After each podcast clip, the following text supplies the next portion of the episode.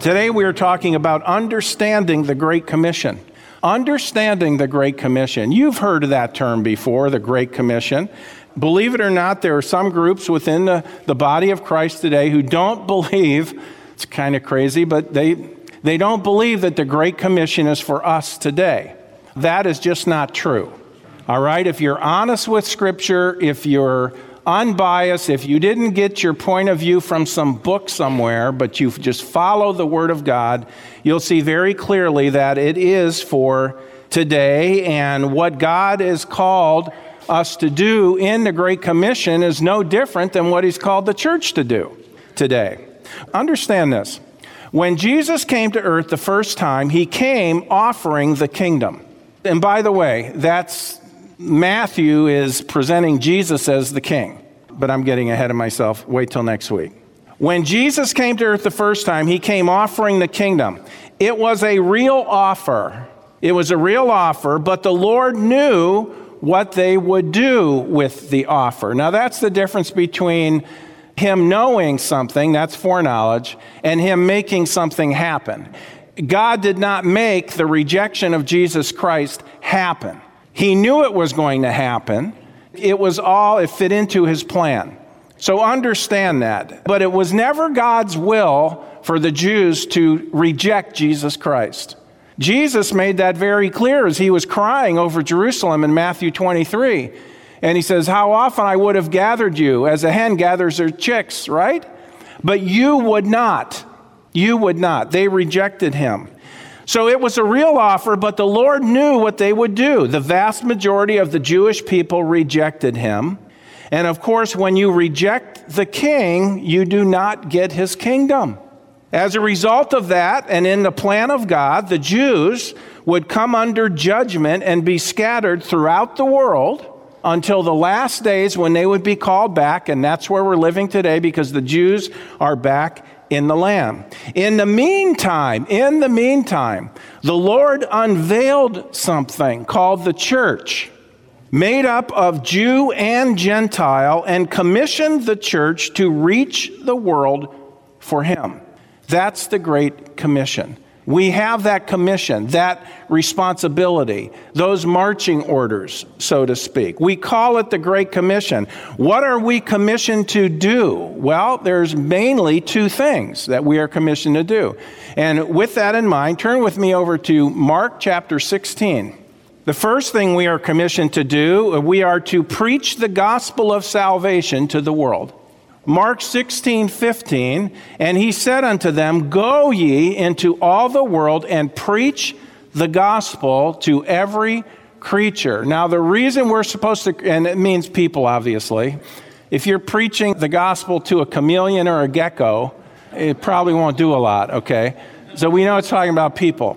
Preach the gospel to every creature. Now, if we are to preach to everyone, that means everyone can be saved. Otherwise, why are we doing it? This is not a game. This is serious. This is the difference between heaven and hell. So we see that. Now we're to preach the gospel. Now, what is the gospel? Well, the word gospel means good news. Good news. See, what God is offering mankind is good news. Now, with that, I want you to turn with me over to Romans chapter 1. And in Romans chapter 1, we start seeing a little bit about this thing called the gospel, this good news. It's a message.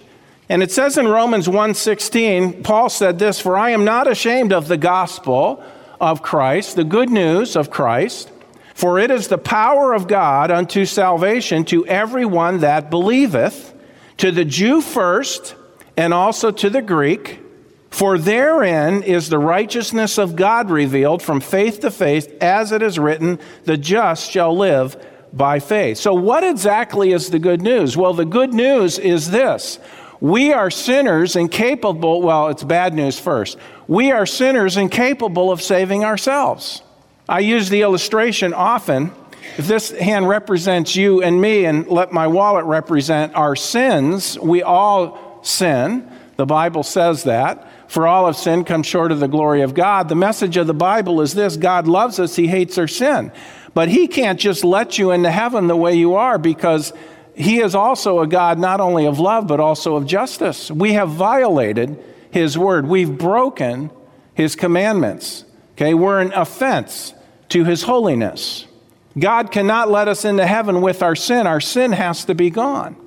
If we die with our sin, we will die and spend forever separated from God in a literal hell. This is bad news. See, heaven's a perfect place for you to get in. You have to be sinless, and yet none of us are. So we have a serious problem. We're separated from God. So what are we going to do?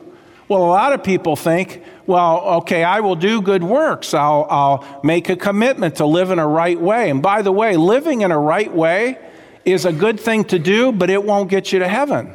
It won't save you. It's certainly a better way to do. Listen, anybody who lives a life of good works is living a better life than somebody who goes out and lives a life of crime. You reap what you sow. But living a good life won't pay for sin. We need a payment for sin.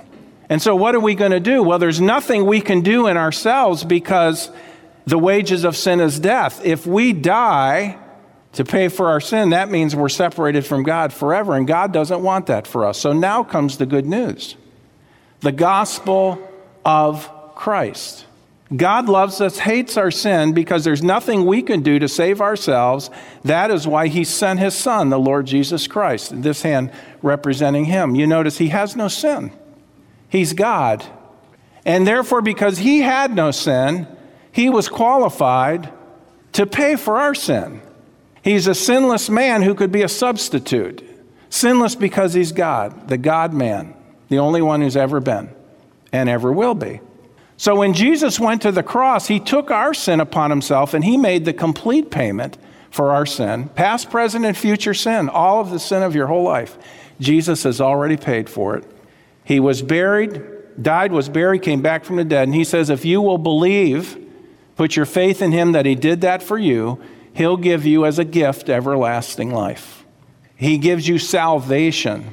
Salvation. You notice, I'm not ashamed. Paul says, I'm not ashamed of the gospel of Christ. Why would we be if it's a message that brings eternal salvation? For it is the power of God unto salvation to everyone that does what?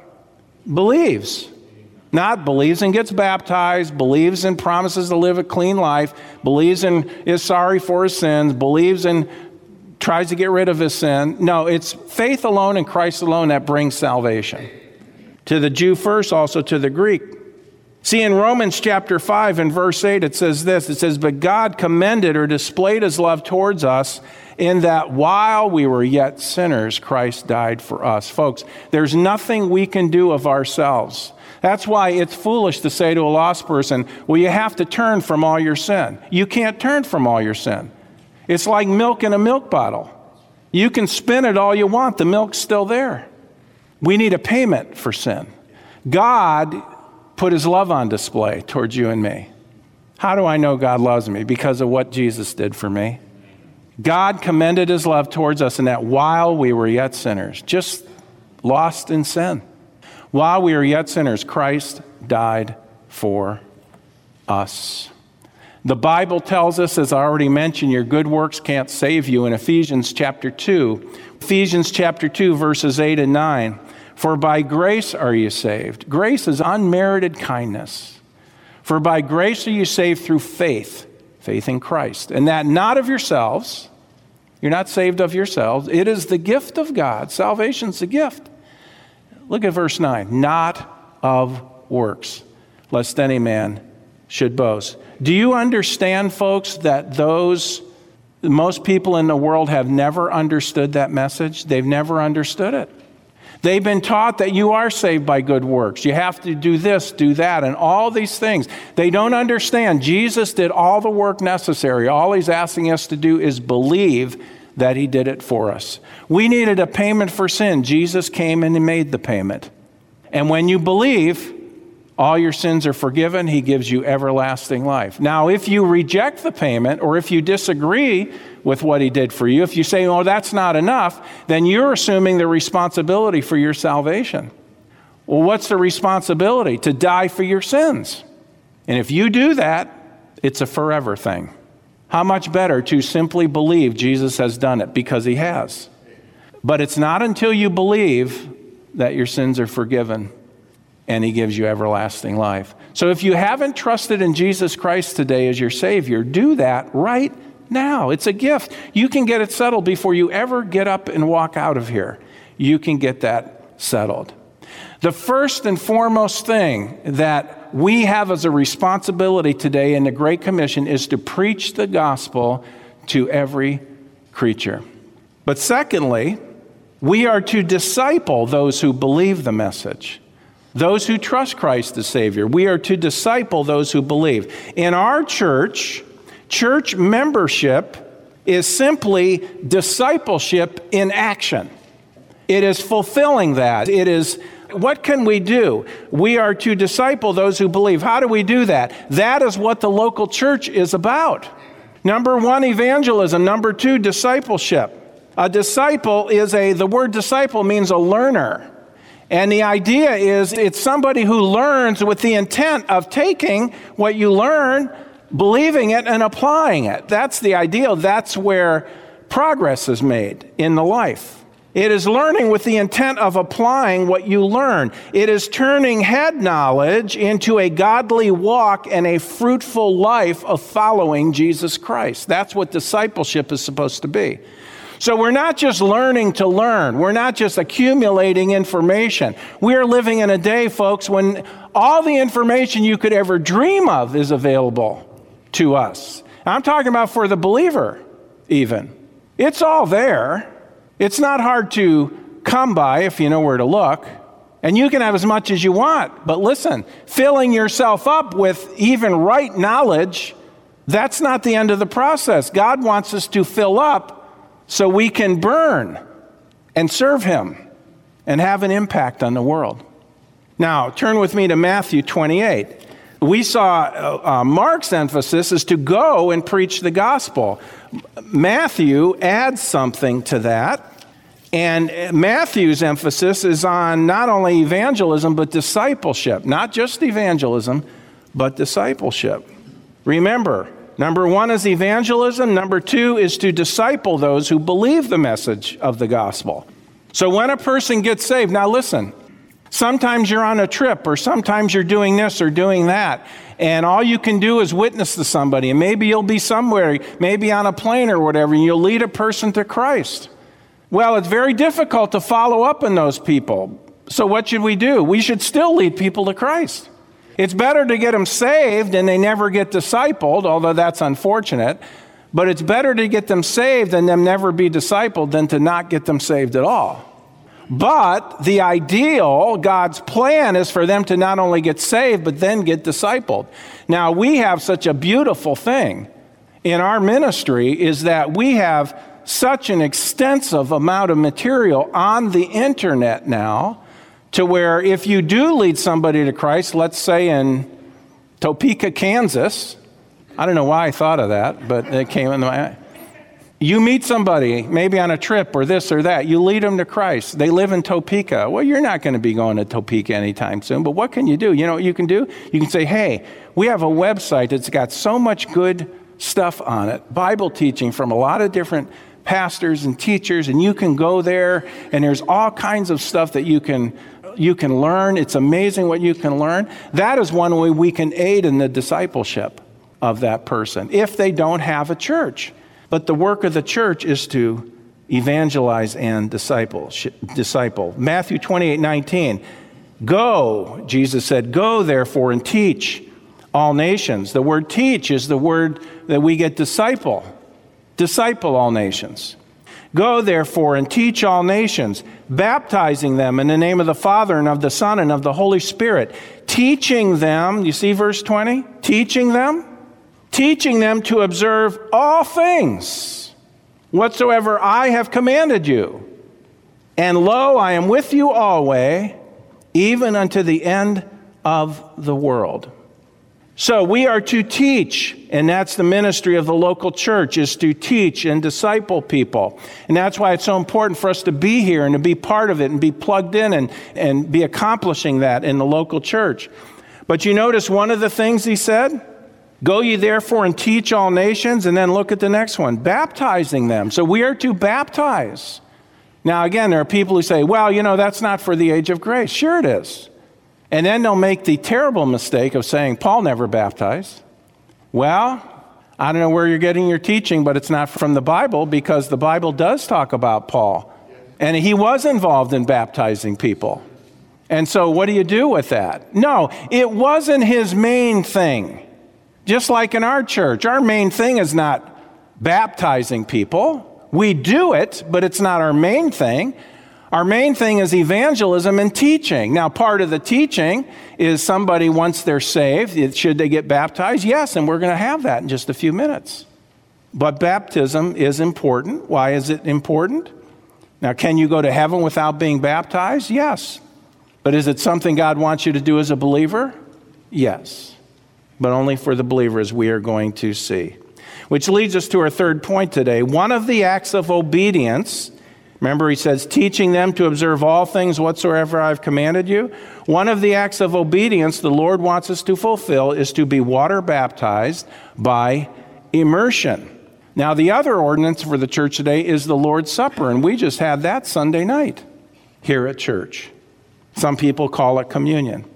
So, I wanted to talk a little bit before we have the water baptism today. I wanted to talk a little bit about the issue of water baptism. So, First thing is this what is water baptism? Well, it is an ordinance that identifies us with Jesus' death and resurrection on our behalf. It is an ordinance, something we're supposed to do as the church, that identifies us with Jesus' death and resurrection for us. It is a testimony and a witness that we have put our faith in Jesus Christ. One source said this Christian baptism means identification with the message of the gospel, the person of the Savior, and the group of believers. That is what water baptism is. There is no saving power in water baptism. Now, it, there is one way it saves it saves you from a guilty conscience. Peter talks about that, of not standing up for Christ. And so, baptism is a public testimony but it doesn't get you to heaven.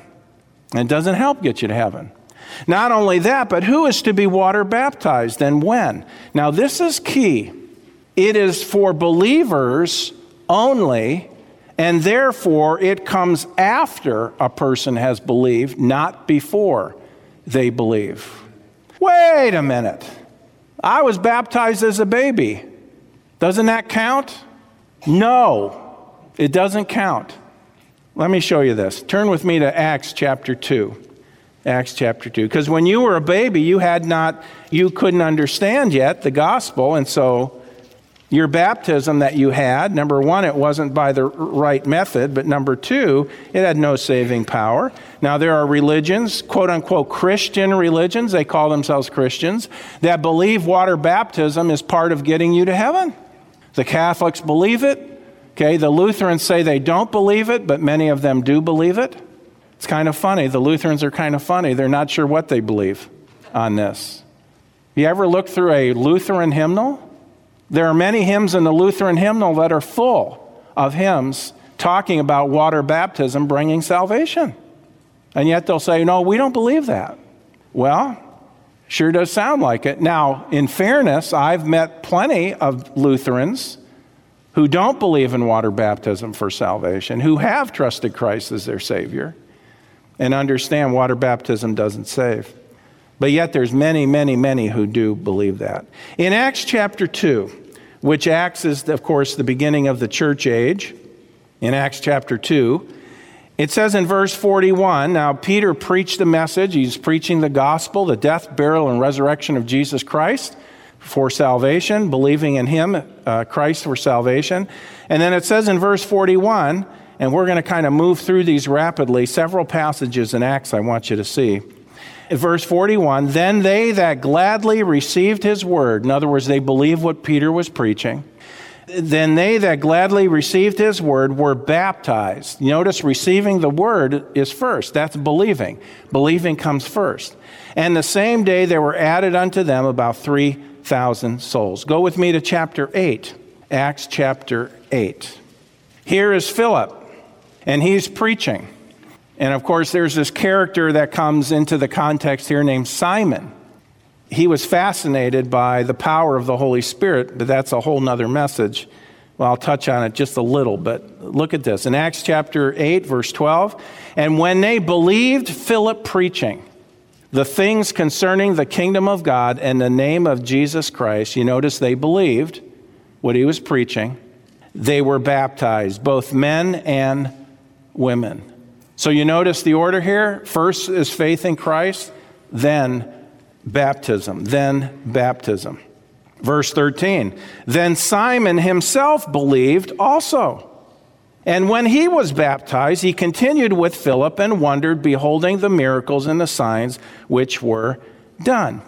Now, I can't tell you the amount of people who do not believe Simon was a believer, that he was saved, because of what he said afterwards. But, folks, listen newborn babes in Christ. What was it, Art Linkletter used to say that children say the craziest things, the darndest things, or whatever. Yeah, even children of God, newborn babes in Christ will say some crazy stuff.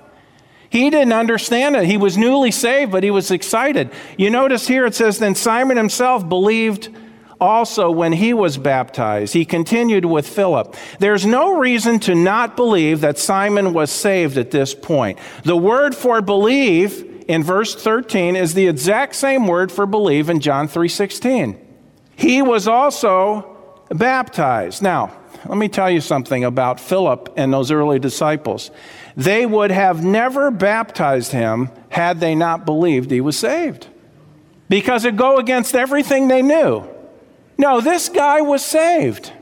Just like we are saved today through faith alone in Christ alone. And then he was baptized. So, what is my point? The point is this believe, get baptized, okay? Verse 12, Acts 8. Believe the preaching, then they were baptized. Simon believed, then he was baptized, okay? You're in chapter 8. Go further down the passage in Acts chapter 8, verse 35. Here, Philip is talking to the Ethiopian eunuch. He was able to go up onto his chariot. I bet that was cool.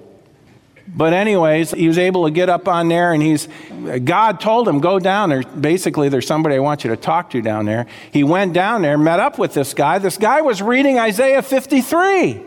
Talk about a divine appointment.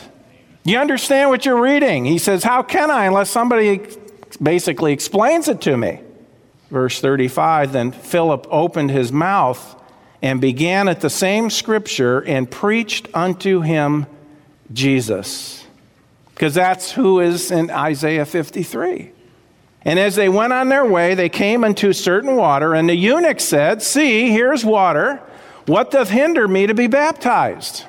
And Philip said, If thou believest with all thine heart, thou mayest.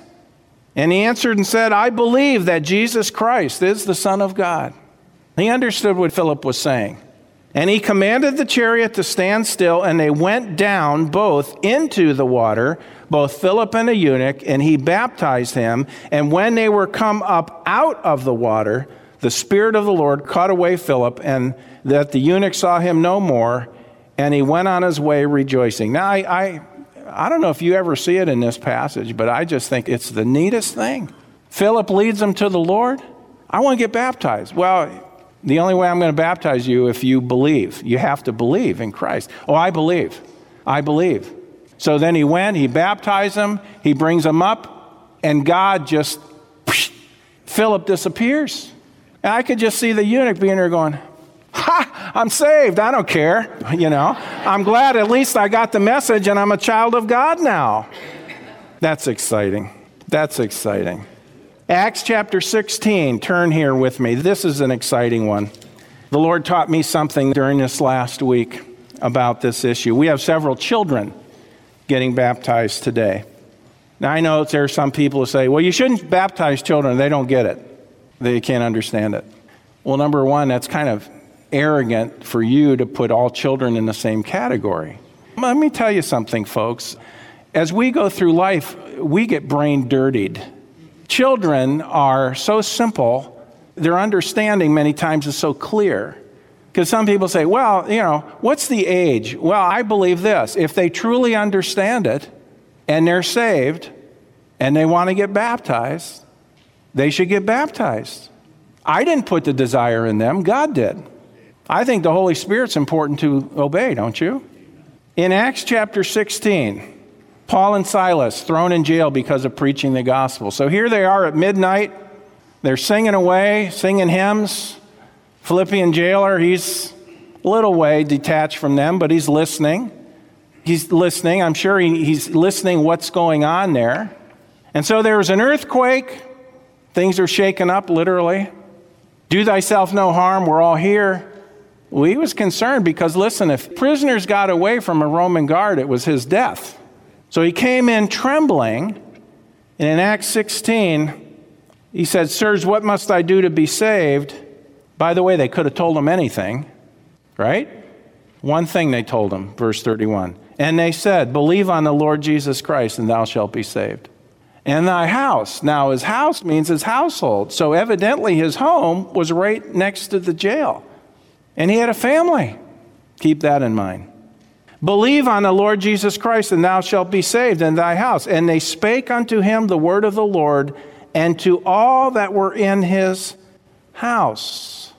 So he believed, and evidently his family did too. Verse 33 And he took them the same hour of the night, the jailer took them the same hour of the night, washed their stripes, and was baptized, he and all his straightway.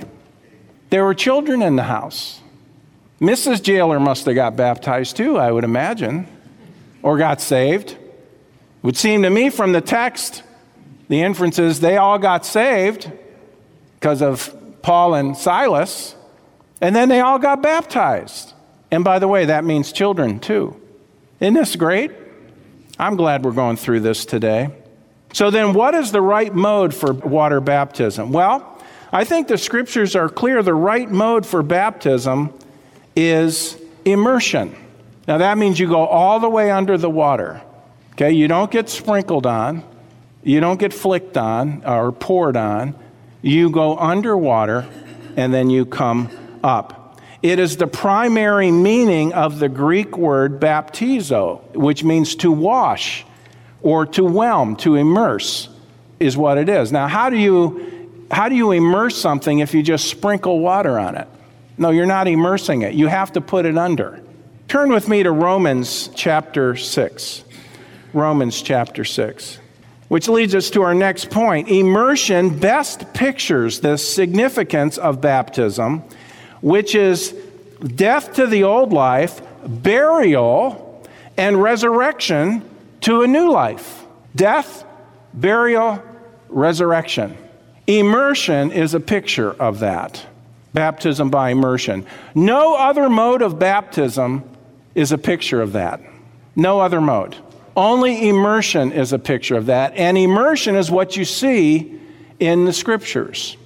Romans chapter 6, it's talking about baptism, but it's not talking about water baptism. It's talking about spiritual baptism. But water baptism is a picture of spiritual baptism being washed, being immersed. Romans 6, verse 1, written to Christians, it says, What shall we say then? Shall we, as believers, now that we're saved, shall we continue in sin that grace may abound? God forbid. How shall we that are dead to sin live any longer therein? Know ye not that so many of us as were now, you notice he's talking about spiritually here, not water baptism. He says, Know ye not that so many of us as were baptized into Jesus Christ were baptized into his death? Therefore, we are buried with him by baptism into death, that like as Christ was raised up from the dead by the glory of the Father, here you go, even so we also should walk in newness of life. For if we have been planted together in the likeness of his death, we shall be also in the likeness of his resurrection. Obviously, these are spiritual truths. This is not water baptism, but water baptism is a picture of this. We are identifying ourselves with this. We are saying publicly, this applies to me. Verse 6 Knowing this, that our old man, is crucified with him that the body of sin might be destroyed. Now, the word destroyed means rendered inoperative or uh, made idle, that henceforth we should not serve sin. We as believers are to willingly identify ourselves and side with the Lord Jesus Christ. What happened to us spiritually when we trusted Christ the Savior, it says in Galatians, we're crucified with Christ. Nevertheless, we live. Yet not I, but Christ lives in me. And the life which I now live in the flesh, I live by faith of the Son of God, which loved me, gave himself for me. And so, Jesus, when he died on the cross, if this was Jesus, when he died on the cross, he died, he was buried, and he rose from the grave with new life, right? New life. When a person gets baptized, here they are in the baptismal here. If this is the water, it's a wavy day. When a person goes under, they're identifying themselves with the death, the burial, and the resurrection of Christ. When you go under, it's like you died, you were buried, you come back with newness of life. You have a new life to live as a believer. Water baptism is a testimony to that. It's a wonderful truth. We are to stand up for Jesus Christ in the world in which we live and openly live for Him. Can I tell you this, folks? In America, it's not a big deal for a Christian. Well, I mean, it's not a big deal as far as the way society looks at it for a Christian to put their faith in Christ, then get water baptized. We kind of, that's been part of our culture in a lot of ways. I know we're losing a lot of stuff, but still, for a long time in America, hundreds of years. But you go to foreign countries, Muslim countries, Hindu countries, Buddhist countries, and you put your faith in Christ, and by the way, you can put your faith in Christ and other people not know. But when you say, No, I'm going to get water baptized as the Lord said I should, you are doing that publicly and you are running a risk. You're putting your life on the line. Well, you know, those days may come in America. Are we still going to lead people to Christ and water baptized by immersion? Yes, we are. Will we do it publicly? Yes, we will. Because we are not to be ashamed of Jesus Christ. All right? Back to Matthew chapter 28. And so, this is something that God wants every believer to do. Matthew 28. And again, verse 19 Go ye therefore and teach all nations, baptizing them in the name of the Father and of the Son and of the Holy Ghost, teaching them to observe all things whatsoever I have commanded you. Lo, I am with you always, even unto the end of the world. Amen. Let me say today, you know, they came out the jailer, going back to Acts 16, just to revisit this, the jailer said, Sirs, what must I do to be saved? They said, Believe on the Lord Jesus Christ, thou shalt be saved. You notice they didn't say believe and get baptized? They didn't say believe and be sorry and turn from all your sins or promise to live a life of commitment and all that. No, you don't go to heaven by your good works. Good works are good, but you're not saved by good works. You go to heaven through the blood of Jesus Christ and what he did for you on Calvary. So, if you happen to be here today and you've never trusted in Jesus Christ as your Savior, would you trust in Him today to get you to heaven? Would you put your faith in Him and Him alone to give you that gift of eternal life? He loves you that much. See, He's bought and paid your way to heaven, He's offering you a free ticket. But you have to trust in Him, and by doing that, you're receiving it by faith. Well, friends, that concludes this edition of Voice of Assurance. Thanks so much for listening, and would you share this ministry with a friend? To contact us or learn more about our ministry, please visit www.northlandchurch.com. Your prayers and support for this ministry are greatly appreciated. Thank you so much, and God bless you.